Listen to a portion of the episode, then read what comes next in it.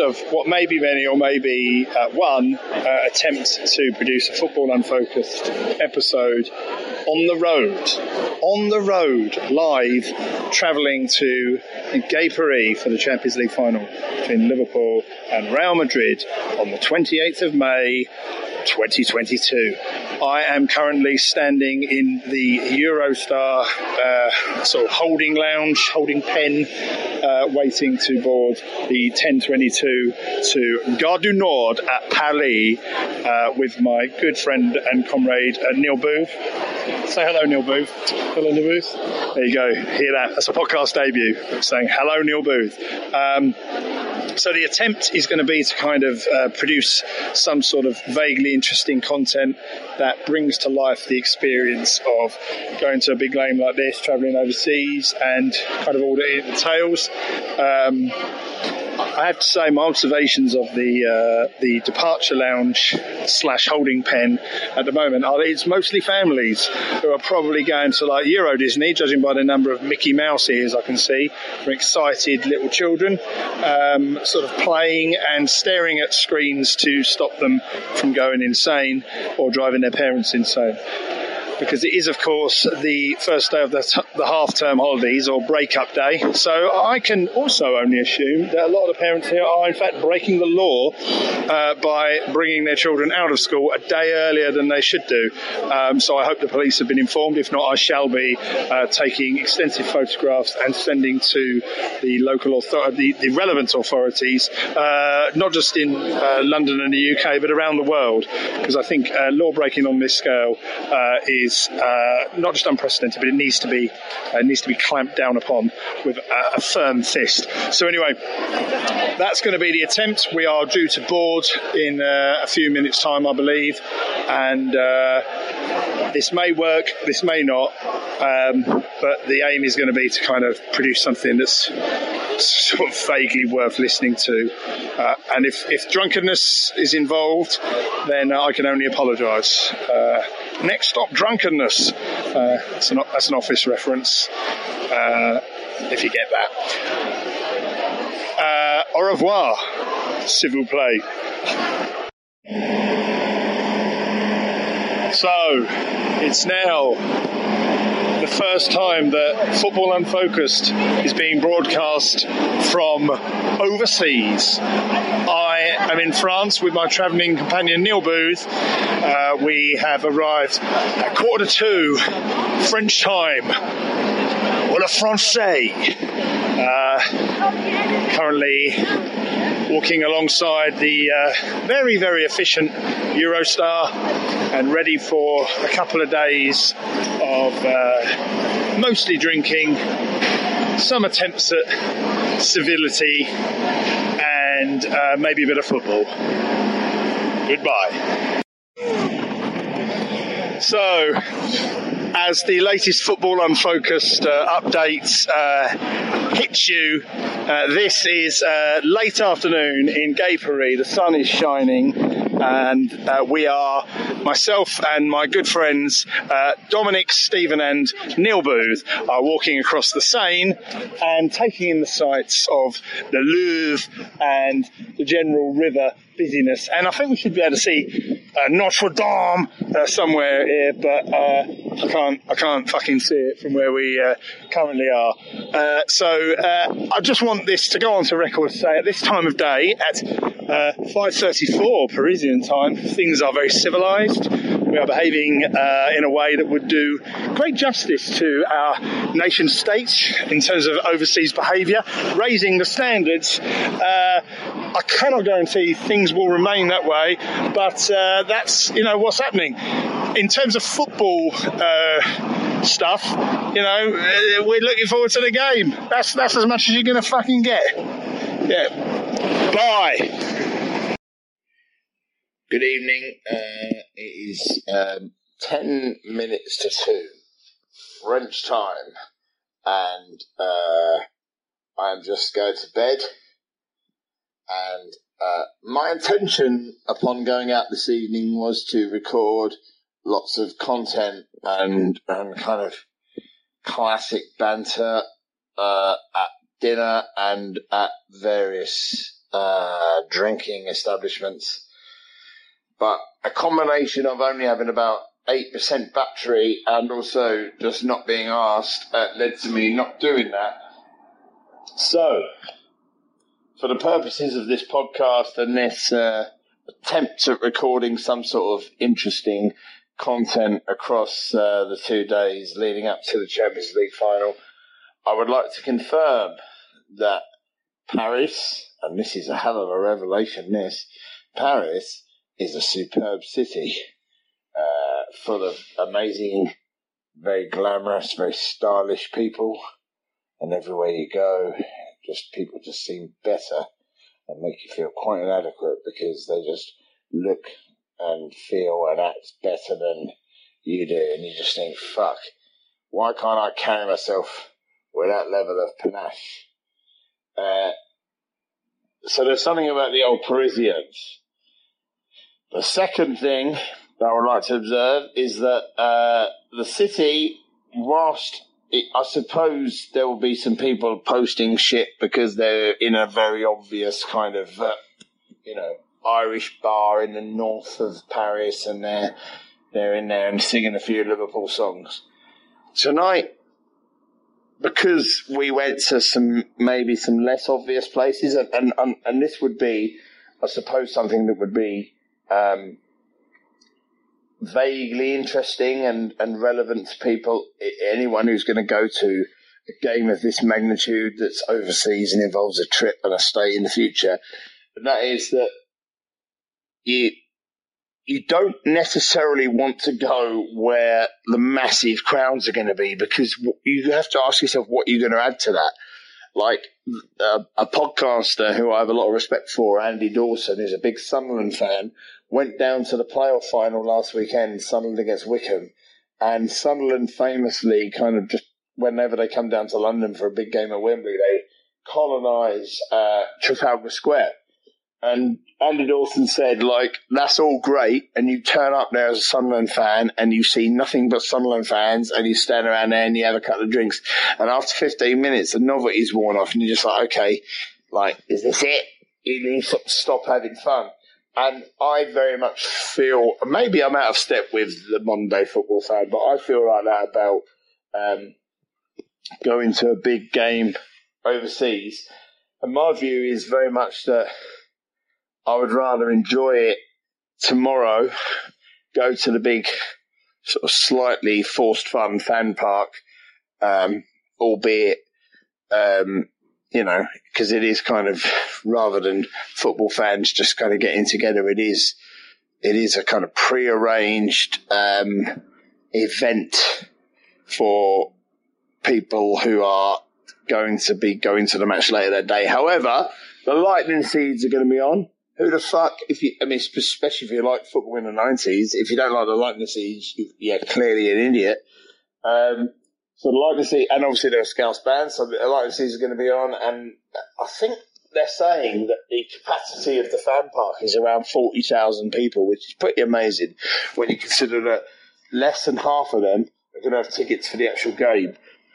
Uh, and that's free entry. So it just shows you what they can do when they want to. And also, what's quite an interesting uh, observation and worthy of discussion, I suppose, in a future podcast uh, that is less kind of uh, of a mono.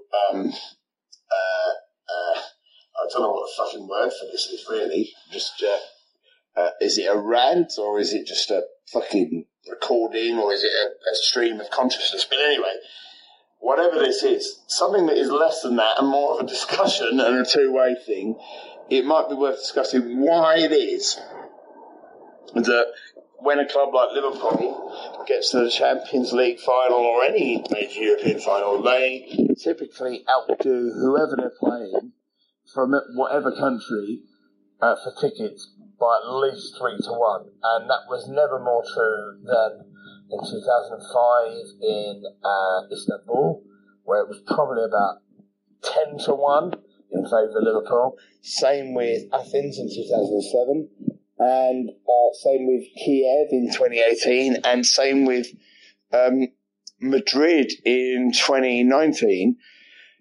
And the interesting thing about that is that you can kind of say, oh, it's because English football fans are are so much more passionate than everyone else, and they're more bothered about travelling abroad, and they're more, you know, prepared to travel, and some of the supporters of these massive clubs like Real Madrid are so blasé about making it to European finals that maybe it's not as big a deal to them. But in 2019, we played Tottenham, who had never been to a Champions League final before, and uh, we still outnumbered them in the ground by at least three to one, at least, probably more. And across the city, you know, if you just travelled around Madrid those few days, uh, it was ridiculous the extent to which uh, Liverpool outnumbered Tottenham, and Tottenham are a very well supported club. So it, I, I don't know. I mean, there's no answer to this question I'm posing other than maybe superior numbers, and I don't know. But I do think it, I I do think there's something in it about the whole, you know, the, the, the fact that Liverpool being a kind of Celtic city that is hugely influenced uh, in in pretty much every respect by its kind of Irish heritage, and whether you look at that and compare it to uh, the Irish national team supporters whenever they make it to a World Cup or a European Championship, um, and the way in which the fans just go in massive numbers and but also kind of like behave themselves uh, incredibly well. Um, I do think there's a similarity there, but anyway,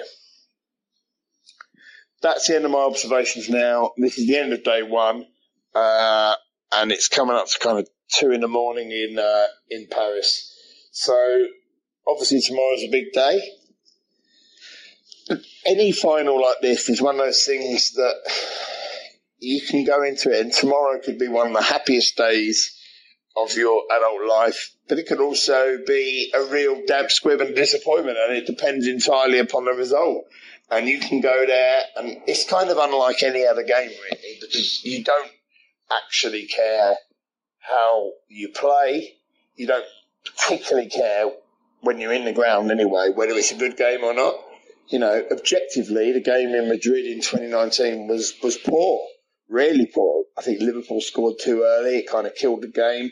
The rest of it was Tottenham huffing and puffing and kind of not really getting anywhere. And then Liverpool scoring the second later on. But it was a disjointed sort of match. And the new, and, and with, with next to nothing going on and very few actual chances and attempts on goal. But when you're in the ground and you are emotionally invested in it, it feels captivating and riveting and tense. And that's the thing. I suppose tomorrow, when I look at it from a Liverpool perspective and, and think about, you know, expectations for tomorrow, I couldn't give a monkey's whether we play well. Uh, you know, it's all about winning, really. But at the same time, if you don't win and you lose, you deal with it with humility and you think, you know what? we still had a great time. And tonight was an excellent night. Tomorrow will be an excellent day. And if you win, fantastic. And you feel incredibly lucky. But if you lose, you deal with it. There are people out there with significantly worse problems than supporting a team that's just lost a Champions League final. By the way, I say that all rationally now. If I have to record some of this bollocks uh, after we've lost tomorrow night, then uh, I'll be telling a fucking different story. But anyway, uh, good night, everybody. Whenever you're listening to this shit, and uh, uh, I I hope to record some more stuff tomorrow. Goodbye.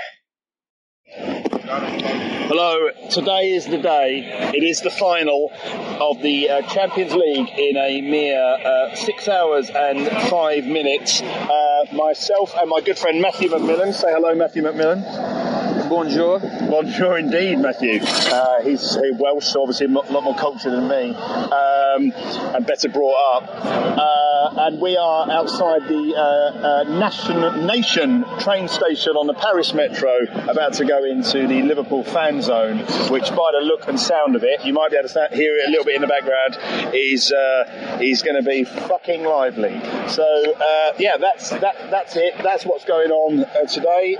feeling a little bit of a mixture of kind of excitement and, and butterflies and just general kind of deep rooted anxiety um, at the prospect of what lies ahead in the next uh, eight or nine hours of uh, my life and the lives of uh, everyone else uh, around here. But uh, it is a it is a, a lovely day in in Paris. A little bit cloudy, and not not oppressively hot like Madrid was a few years ago. And Matthew, do you want to add anything about how you're feeling at this moment in terms of the game and the prospects of the game? The atmosphere here is electric. It must electric. be. Yeah, You do I, ca- I can feel the chill down my spine. Yeah, yeah, There's about 50,000 here at this fan zone. yeah. And yes, it is electric. The Well- sunshine has burst through the clouds. In, in the interest of transparency, because Matthew's going very much for the sort of Vladimir Putin style of, uh, of, uh, of, of, of reporting, whereby he's kind of telling you very much what, what you need to hear. We've not even got in the fan zone yet, so he's very much uh, anticipating.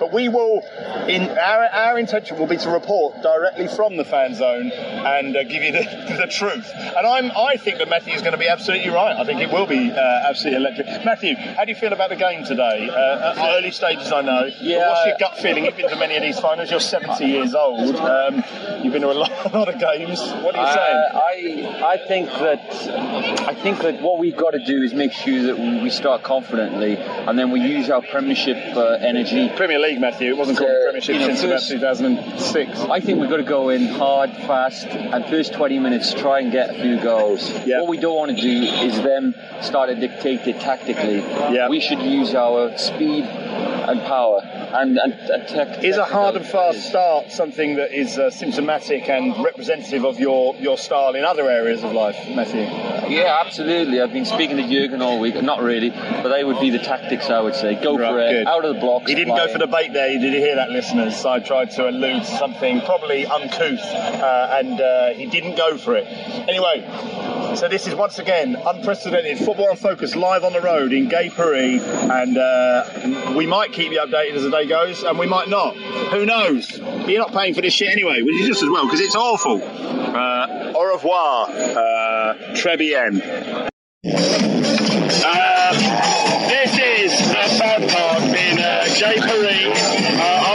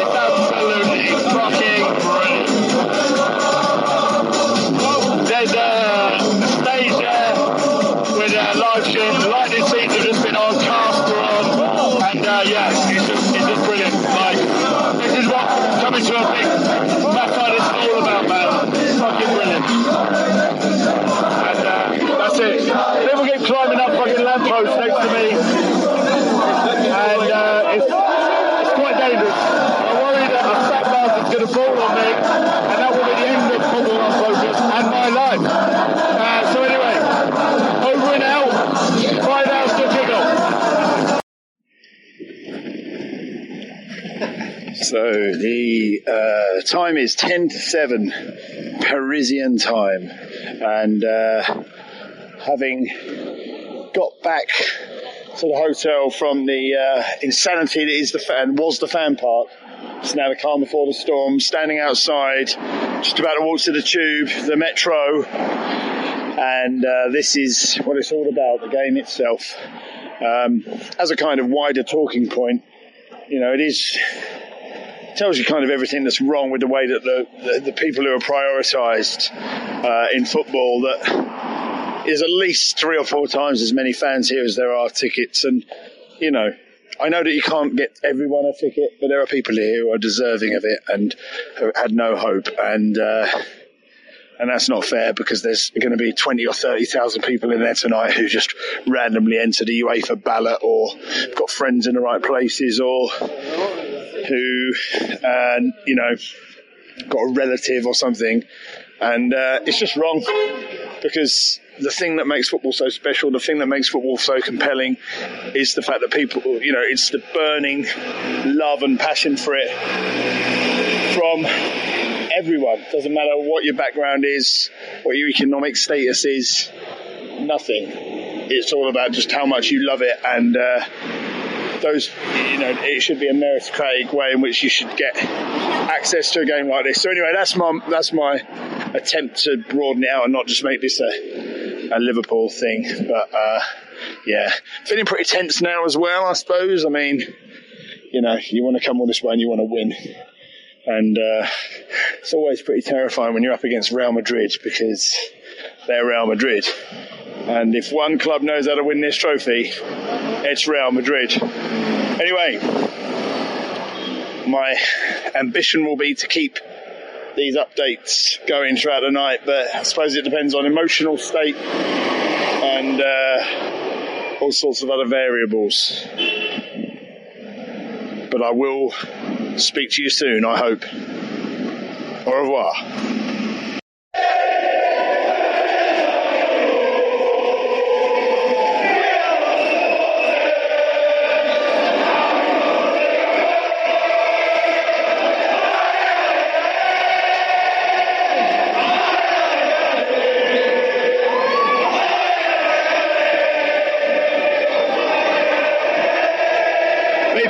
Outside the stadium. An hour and 20 minutes till kickoff. And uh, fucking hell, it's uh, the atmosphere is picking up. Absolutely fucking brilliant. Uh, nervous as fuck now. Uh, and this is this is what it's all about. Neil Booth, how you feeling? Nervous, nervous, nervous. Nervous, nervous, nervous. That's the nerves is the word of the day.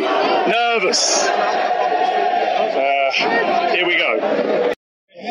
When people uh, when people moan about football fans, they're sometimes for good reason. Um, but there are many times when uh, football fans are treated in an unacceptable way, and over the years that has led to some horrendous things happening to them. Uh, myself and a big group of fans have just been queuing to get in in a very orderly fashion to get in the uh, Stade de France, and there's been absolute chaos since the moment we came out of the station. Basically, like the, the organisation is diabolical, and there was just a big hold up, police blockade, and uh, keeping us standing there for 10 minutes or so, and uh, no announcements, no sign, no no way of telling we were going the right way or the wrong way. All of a sudden, boom, tear gas, just unleashed tear gas on the crowd indiscriminately.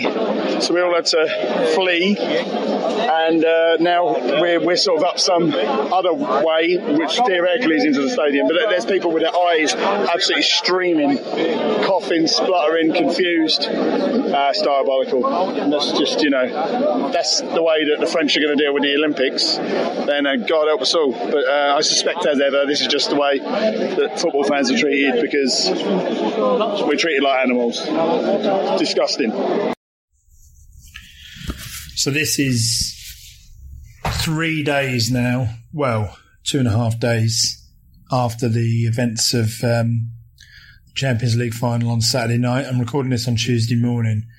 Uh, deliberately left it a couple of days, um, mostly because I just thought it was wise to have a bit of time to reflect before kind of putting um, putting on record, pretentious as that sounds, kind of my, my observations and my thoughts about um, what happened on Saturday. But um, so I've I've thought long and hard about kind of how best to describe it, but really there's not a huge amount that's going to be different from uh, stuff that anyone else has heard over the last couple of days. If you've if you've been interested in paying attention, um, but I suppose all you can ever do in this these types of situations is just say what you see and uh, tell it from your your perspective.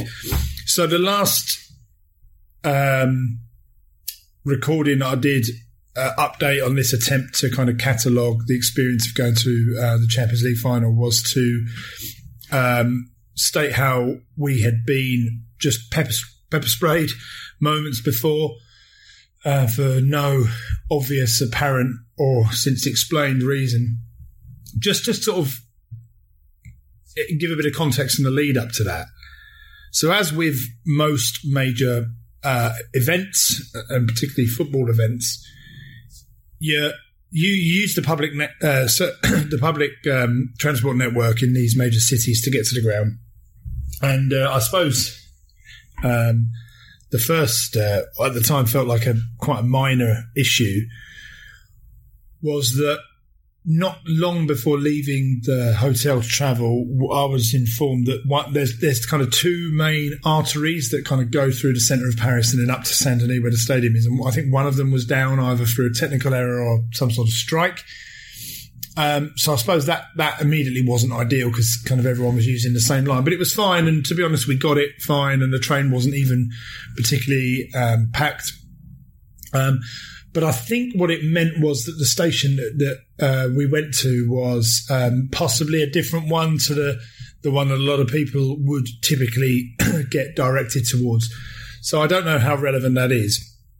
But what certainly was the case is that when we then got off, from the moment we left the station to the then quite laborious and long walk to the stadium, there was no abs- It really did feel like we were completely left to our own devices. There were police ushering people kind of onto the pavement to make sure they stayed off the road, but the road was still surprisingly busy considering that you know eighty or ninety thousand people were going to be in that stadium, and um, there were no. As you kind of got closer to the stadium, you kind of go up. If you meant, if you compare it to Wembley Way, you come out of Wembley Park Station, you just got one straight road ahead. Well, I thought initially that that was going to be the case, although you couldn't see the stadium in the, in the distance. Um, there were trees and stuff blocking our view, so I thought, okay, just keep walking along here. Then all of a sudden, the road sort of veered off to the left, and uh, that was then uh, the main appeared to be the main route towards the stadium. I think it then sort of diverted again slightly, but but again, no signage. Usually in those situations, there would be um, checkpoints. Again, to compare it to Wembley Way, and it is relevant this comparison because I know there's been problems at Wembley in the last year with the Euros. Um, but only two weeks earlier, we were at the FA Cup final when even more people were there, and you had two sets of fans all getting off at the same station. And immediately as soon as you get to that to Wembley uh, Wembley Park Station, the fans are kind of almost unofficially encouraged to go on one side of the walkway or the other. There's police probably about every 20, 30 metres. There's a line of police. There's sort of, you know, private security people as well. And you're having your, um, your, your person checked for kind of alcohol and other prohibited items and, and stuff like that and this is long, long before you get to the stadium, whereas there was absolutely nothing like that in France. So the last um, recording of, of happiness, and probably the last time I felt um, sort of happy before the game, was when um, we were coming up towards the stadium, and there's a, like, kind of a bit of a dip down and an underpass, which has been on the telly a lot.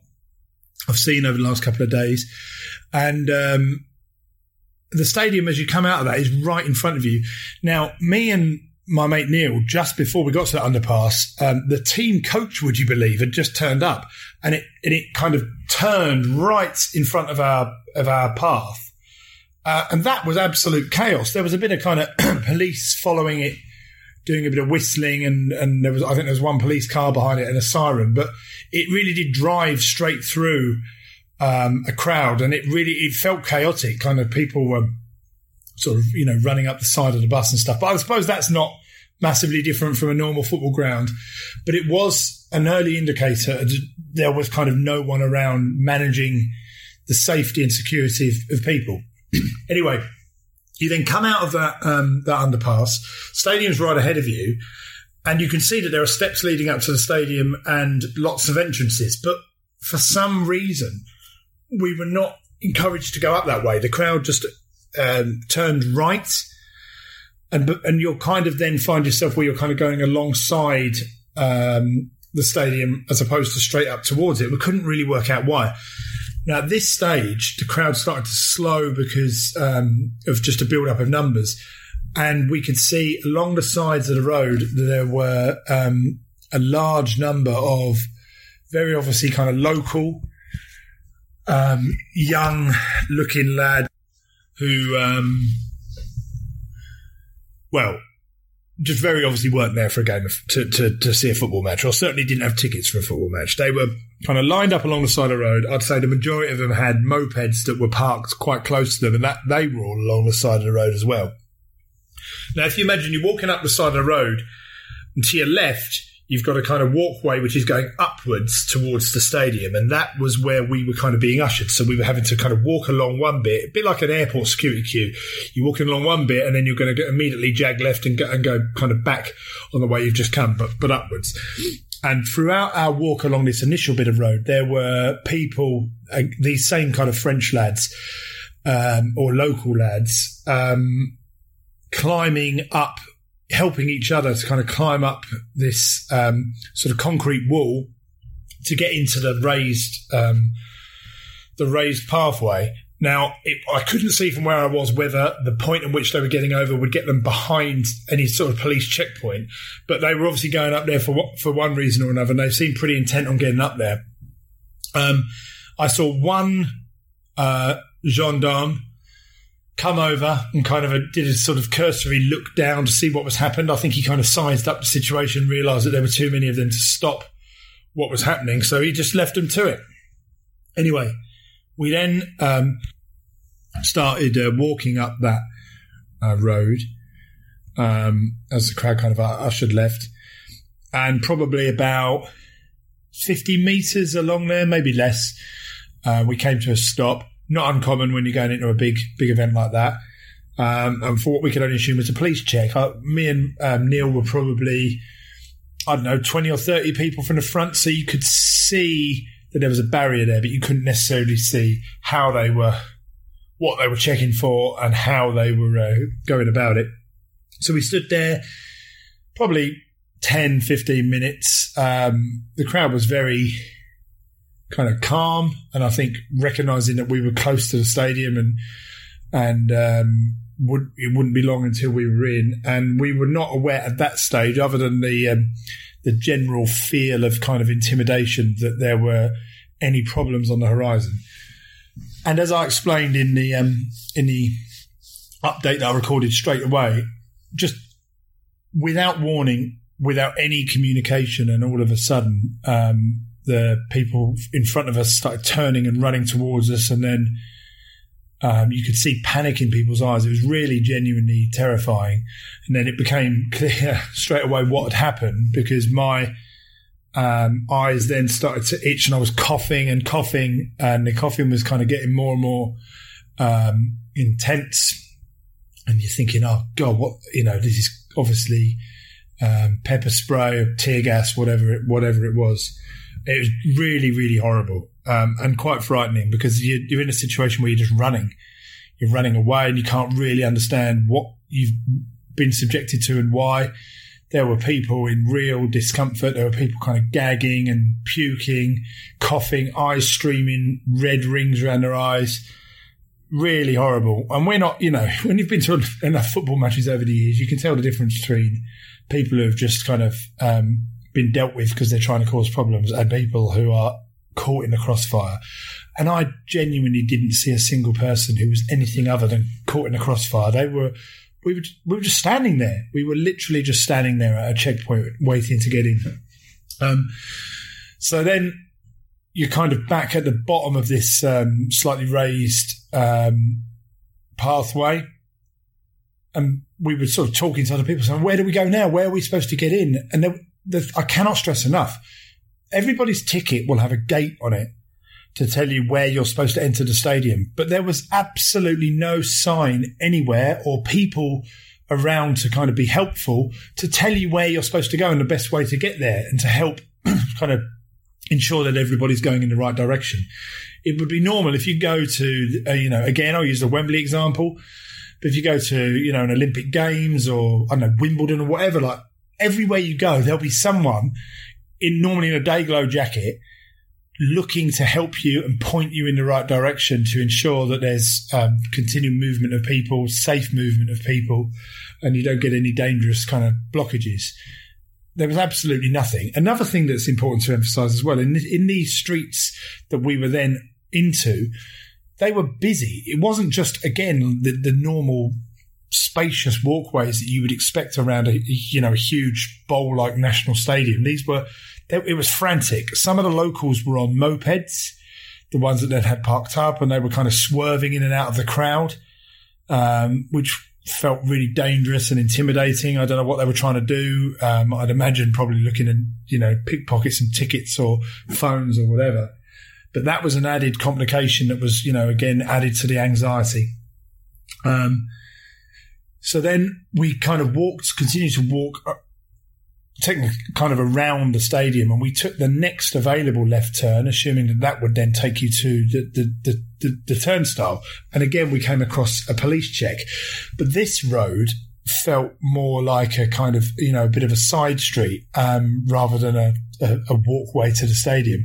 There were buildings on either side and a, and a wall kind of to the right, a kind of fenced a, a wall with a kind of fence uh, in front of it, and uh, there were police vans parked down the middle of the road, kind of at angles, kind of quite unhelpfully and I would say dangerously positioned because it then meant that the crowd were having to kind of stand in between the vans and around the vans. Um, um, and there was no point at which you could kind of stand freely and see the barrier that you were lining up for and see where the access points were and work out where um, where you were supposed to be going through and um, how long it was likely to take. There was also a tree um, that was just, you know, a completely innocuous uh, type of tree to get along a, a, suburban walkway. But that, again, its positioning didn't help because that meant as the crowd started to build, you were kind of being pushed up either behind the tree or then trying to get in front of the tree, uh, as well as the police vans. So after standing in this crowd for about 10 minutes and it getting really quite, quite uncomfortably packed, um, we could see that we were being kind of funneled, but again, unofficially, unannounced, no one on a megaphone, no one um, stewarding with any, you know, uh, day glow on attempted to help us. But we were being funneled to the right hand side, kind of diagonally right top corner.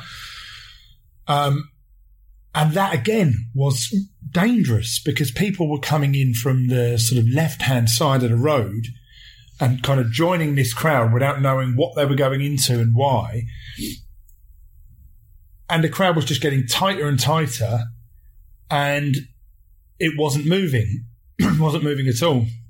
Absolute snail's pace. And what was really starting to stress me, um, again, I can only speak for myself, was that you couldn't really see the end of uh, of the queue and where you were trying to get to. So you were feeling you were having less and less control over your body movement without being able to see the way out. And I was, you know, trying to remain calm and uh, sort of chatting to to Neil and people around us and kind of work out what was going on. But you know, I, I'll admit I was feeling, you know, really, really quite uncomfortable. Um, and another complication yet again was that because of the lack of stewarding and the lack of staff on this particular road, um, the, the, the right hand side where we were being ushered towards that that fence was lined with local people who um, can only assume were were again looking for trouble. They were trying to rob tickets. They were trying to force their way through the barrier um, that we were we assumed we were queuing towards. Um, and there was one lad in particular who, as we got kind of closer to that side of the road, he was he was just looking for trouble off anyone who would engage him in conversation. He was kind of making eye contact with people and then, you know, picking that up and uh, sort of shouting at them in, in French and kind of surging towards him. He had a couple of mates with him as well who were kind of backing him up. And for me, it was a very obviously a, a way, a tactic to kind of start a confrontation to then maybe distract people so you could take something out of someone's pocket or um, push further up in the queue and he tried. This guy was trying on this, sort of picking on this one bloke who had like a load of mates with him. That I was really, you know, so proud of those people. To be honest, they did an amazing job of not giving the guy what he wanted. They didn't really engage him. They told him to fuck off a few times. There was a little bit of a standoff where the the the local guy was trying to surge at, at this Liverpool fan, and he was sort of standing his ground, but not giving him the satisfaction of lashing out or grabbing him or anything like that. And then his mates, sort of, um, the Liverpool fans' mates, kind of stood around him and, and tried to usher this guy away, but he kept coming back and back and back. He was so persistent. Um, And even when then it appeared that peace had broken out and that they'd sort of, you know, calmed the situation down, this local fellow would would be one one minute sort of coming over and trying to shake hands, and then within ten seconds he's going again looking for trouble. So that, you know it's very obvious what they're up to. So it took probably half an hour, maybe more, maybe forty minutes or so to um, to kind of get through this point, um, slowly ushering and. and even right to the very top right corner of this queue where the, the end of it was finally there. There was one guy in a day glow, just checking that you had a legitimate ticket and then letting you through. And then there was a couple of police uh, the other side of that who were kind of just standing around looking. Um, and, um, but even at that, even at that point, that last stage of the queue, there were still three or four kind of locals, clearly without tickets, um, looking for trouble, standing right against the wall. So when you're having your ticket checked, you've got somebody you know, touching you on your right hand side, who you know is up to no good. Um, so you know you do everything you can to kind of keep your, your pocket secured and stuff. But they know that at that point you're having your ticket checked, so your guards down. Anyway, having got through that point, and then walk up probably about um, thirty or forty meters, top of the road, turnstile of the stadium. Again, chaos. Nowhere near as chaotic as I think some of the other uh, turnstiles were. I don't know whether it's because we we were forced into buying because we got our tickets quite very late uh, into buying the more expensive ones, but um, you know maybe there were fewer supporters in that bit, um, and that made the queue shorter. But we still queued probably another ten minutes to get in and got to the front, and there was there was general confusion. There was a, a one of the turnstiles was was broken, which meant that people were kind of having to walk across each other, and there was no attempt to manage that. Staff standing the other side of a fence, just looking and sounding unhelpful. And there were people being refused entry because their tickets weren't scanning properly. And I don't know whether that's because they'd been sold duds or more likely um, that the people had already got into the stadium using tickets that had the same barcode, because that's clearly been one of the problems here that people have been able to sort of copy tickets um, and getting meaning that people with legitimate tickets were walking up to the turnstile, not imagining for one moment that they would have a problem, and their ticket wasn't working. Um, I mean, you can't imagine how the frustration and anger that you would feel. Anyway, we got in, and from that point, I suppose it was relatively normal. Um, I did notice throughout the match that there were an awful lot of people standing kind of in the gangway, not not not anywhere near a seat. Um, obviously, for a game of that magnitude, no one sits down unless you're, you know, a UEFA corporate wanker who's not there for the for the passion of it. You, you know, it's a, like a night at the opera, but ev- everyone's standing throughout. But normally, then everyone's kind of standing at their seat. But the the walkway to and from the the sort of concourse um, going to and from your seat was just packed with people throughout the entire match. And again, you could just tell that probably 80% of those people were not were not Liverpool fans. They were people who had, I don't know how they'd got into the stadium, but they were kind of young looking uh, local lads, not even necessarily focusing on the game, spending a lot of time on their phones and just generally creating a sense of unease um, for everyone around them. Um, anecdotally, as well, it's not not anecdotally.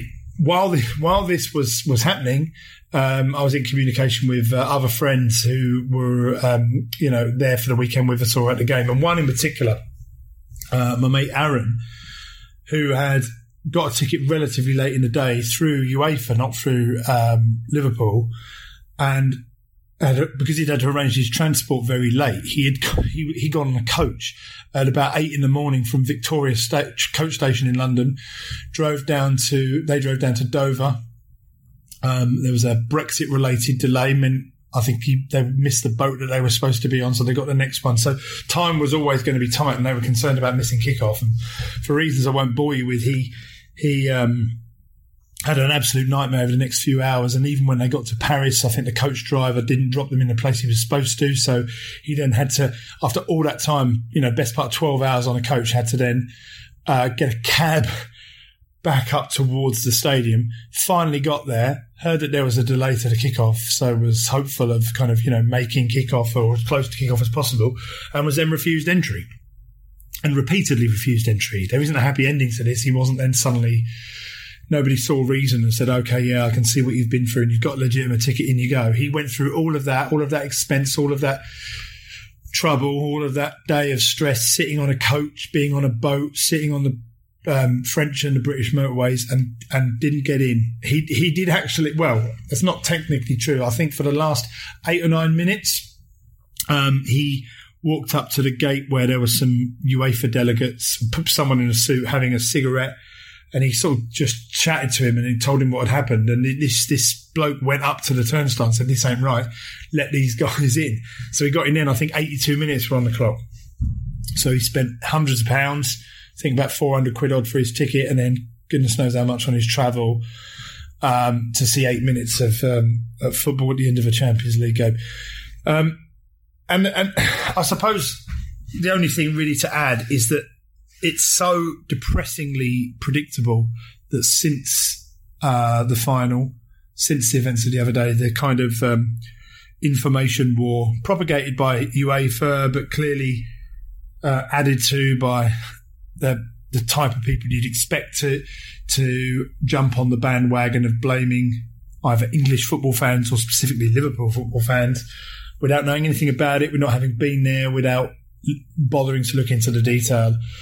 And it's this same mentality that leads to the reason it's so dangerous is because it leads to not just, you know, when you make the Hillsborough comparison, the, the um, more than 30 years of uh, unforgivably offensive and horrendous songs being sung at a club who lost 97 innocent people um, to a, a, crush caused by incompetence um, going into a football ground so you, you kind of, you know, you put that into context and you, and you think what, what feeds that, what allows that to happen? And it's a culture in which football fans are treated like, like animals, like cattle. This, this wouldn't happen if you had the same numbers of people walking towards a stadium to see any other sport. It just wouldn't happen. And it's not because football fans act differently. It's because the way, the mentality in which the authorities approach football fans is completely different. They would not for the Olympics in a few years' time, people going to watch an evening's athletics, or for the, you know, tweed jacket wearing, Guinness gulping four wheel drive uh, drivers who are going to be going to the Rugby World Cup. Um, uh, is it next year or whenever? Uh, they just they just won't get treated like that, despite them being in the same numbers, because the the mentality of the authorities when approaching those people will be totally different. It it it feeds into generations of difference between uh, a combination of, sorry, I think some class snobbery and um, the victimization of, of fans for for issues that are more often than not caused by you know incompetence and disorganisation. I've heard people say that UEFA only had three months to prepare for this because it was the, the match was supposed to be in St Petersburg and it was removed from um, from them because of Vladimir Putin's war in Ukraine. Well, three months to stage a high-profile match in a national stadium that regu- you know hosted a Euro final in 2016, the World Cup final in 2000 and sorry 1998, and regularly hosts um, massive events. That should be more than enough. And in that time, um, they did, of course, find the resources and the uh, and the, and and the time to ensure that the stadium was wrapped in UEFA branding, that all of their sponsors and corporate guests um, had everything they could have possibly wanted. That their allocation for their corporate hospitality and sponsor um, guests were, uh, you know, in the in the tens of thousands. Um, that um, you know every single other detail that suited the people they prioritised was was um, made perfect um, but seem to just completely disregard the important stuff, which is dealing with the, the the, the majority of people who are just run of the mill football fans who just want to get safely to and from um, a stadium. And the, their attempt since Monday to since uh, Sunday to kind of declare an information war and to pour kind of you know fog into the argument, the, the clear stream of evidence, uh, unequivocal evidence that shows who the perpetrators were for this this really dangerous situation. Um, their attempt to do that is depressingly familiar and predictable, and but ne- not nonetheless disgraceful. Um, I like to think that it's going to be more difficult to really pull off in an era of um, kind of smartphones and social media where pe- every, you know every single supporter is a is a walking camera operative and you know so evidence is is much more abundant than it was in 1989 or with any other major um, flare up uh, an incident um, in and around a football ground um, and another thing I suppose that shouldn't be forgotten is that this this is not an isolated incident in in France. You know, we we talk a lot, sort of very critical of our own ability to uh, host football matches in the UK and the, the kind of embarrassment of the Euros final last year. But let's not forget that the French league itself has had some major and very, very serious and sinister incidents this season, leading to um, entire matches being abandoned. I think it was a Lyon Marseille game earlier in the season had to be completely abandoned, and they're um, they're always having kind of stoppages because of real problems with um, with with crowd violence and the police reaction to that crowd violence. I think last night. Um, PSG women were playing a match in which the, some fans inside the ground unfurled a banner that said, um, I think the translation was, you know, the French police, your incompetence can now be seen uh, around the world. And that banner was taken down after five or 10 minutes, but they got the message across. And, you know, I, I think on the Sunday night, there was a relegation playoff match between Auxerre and Saint Etienne. And after that, it, it all kicked off and, uh, you know, the police were there with the tear gas. And the tear gas really does seem like a, rather than a last resort weapon, it's a, it's a grab uh, instinctively straight away um, device, which is absolutely unacceptable because for anyone who hasn't had tear gas sprayed at them before, it's frightening, it's incredibly uncomfortable, it's kind of overwhelming. Um, and I'd say probably 99 times out of 100, it's completely unnecessary in terms of its use as well. And they were just spraying it indiscriminately on, you know, I saw, um, you know, uh, women and kids having to run away with you know, streaming eyes. So one old guy in particular, who's the image of seeing him sort of hunched over is really ingrained in in my thoughts. I can't stop thinking about it, and it's just it's just really really horrible.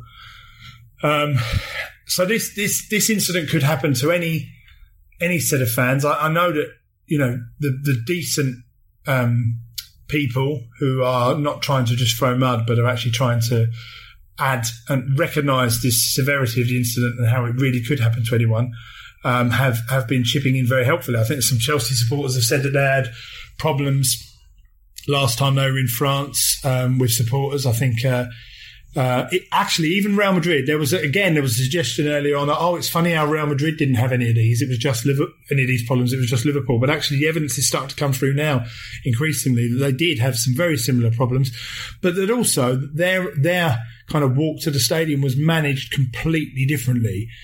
Um, and they were possibly, you know, treated a little bit more like human beings and given a little bit more respect and dignity um, right from the start. So um, it is completely wrong to kind of you know make those lazy assessments. But again, you, you're not you're not going to be able to stop people from doing that, and um, that's just unfortunately the way of the world. You know, it's it's quite an un, unpleasant world in which we live. You know, you look at the way that people behave on social media, and everyone's just so quick to become violent with their um, their language and their um, the way in which they speak to each other. So that's it. It's really, really depressing when I started doing um, these recordings on Friday morning from the Eurostar terminal at St Pancras Station, I thought this is going to be a kind of joyous, even if you lose the game. And I, it's amazing. I haven't even mentioned the game. And clearly it's really disappointing to go that way and go for all of that and then lose the match. Um, but it it kind of really doesn't feel particularly important when um, when you put it in the context of kind of what what's happened um, before and to some extent after the match and what that could have led to. But the main thing I feel now after a kind of, you know, day and a half of, of, of numbness and um, kind of trying to process what my main emotion was. My main emotion now is anger. I'm angry at UEFA for their instinctive attempt to blame the fans for the way in which they announced the delay to the kickoff time by saying it was due to late arrival of fans. Again, so depressingly familiar. 33 years on after Hillsborough, it was exactly the same then when the FA and the authorities and South Yorkshire Police straight away said, oh, um, ticketless fans forced open a gate. That was a, a line straight away that was they, they attempted to deliver it to the BBC commentary team and to, to, to get that into people's consciousness straight away. And it was exactly the same with the way they put their message up on the board and announced over the tannoy that due to the late arrival of, of fans, uh, the game was going to have to be delayed. And the way in which they've, you know, attempted to manipulate uh, uh, the argument since then. Thankfully, it does appear there's going to be an independent inquiry. Let's be positive about that and hope that um, hope that that ends up, you know, being as independent as they're saying it is and doing the job um, that it should, and holding those um, uh, uh, responsible for these these awful and dangerous um, and sinister scenarios to um, holding them to account. Uh, but I'm, I'm I'm angry with UEFA as well for just ruining that the experience for so many thousands of people. There are people there who will never go to a Champions League final again. There are people there who've spent money they simply cannot afford. You know, life savings, getting themselves into credit card debt. Um, you know, getting there through hell or high water, whatever mode of transport they possibly can. Um, you know, missing out on, you know, birthdays and family occasions to be there, you know, making all sorts of sacrifices and they're going to have nothing but negativity whenever they think about it, um, in the future. And that's, that's all down to the, the shambolic, uh, organization or a complete lack of organization, the contempt, um, um, with which they were treated by the authorities, um, and right from the start, you know, to not even have signposts along the walkway to the stadium is a, looking back now, is a telltale sign that trouble was ahead, you know, that things had been neglected and missed here. And, uh, it's unacceptable and it's sad and it's a horrible way to end the football season. But there you go. That's my account anyway. I hope if anyone's bothered to listen to this that they uh, enjoyed the more positive earlier updates and uh, and this one now to give a little bit of detail. Um, and until next time, we'll see you on Football Unfocused.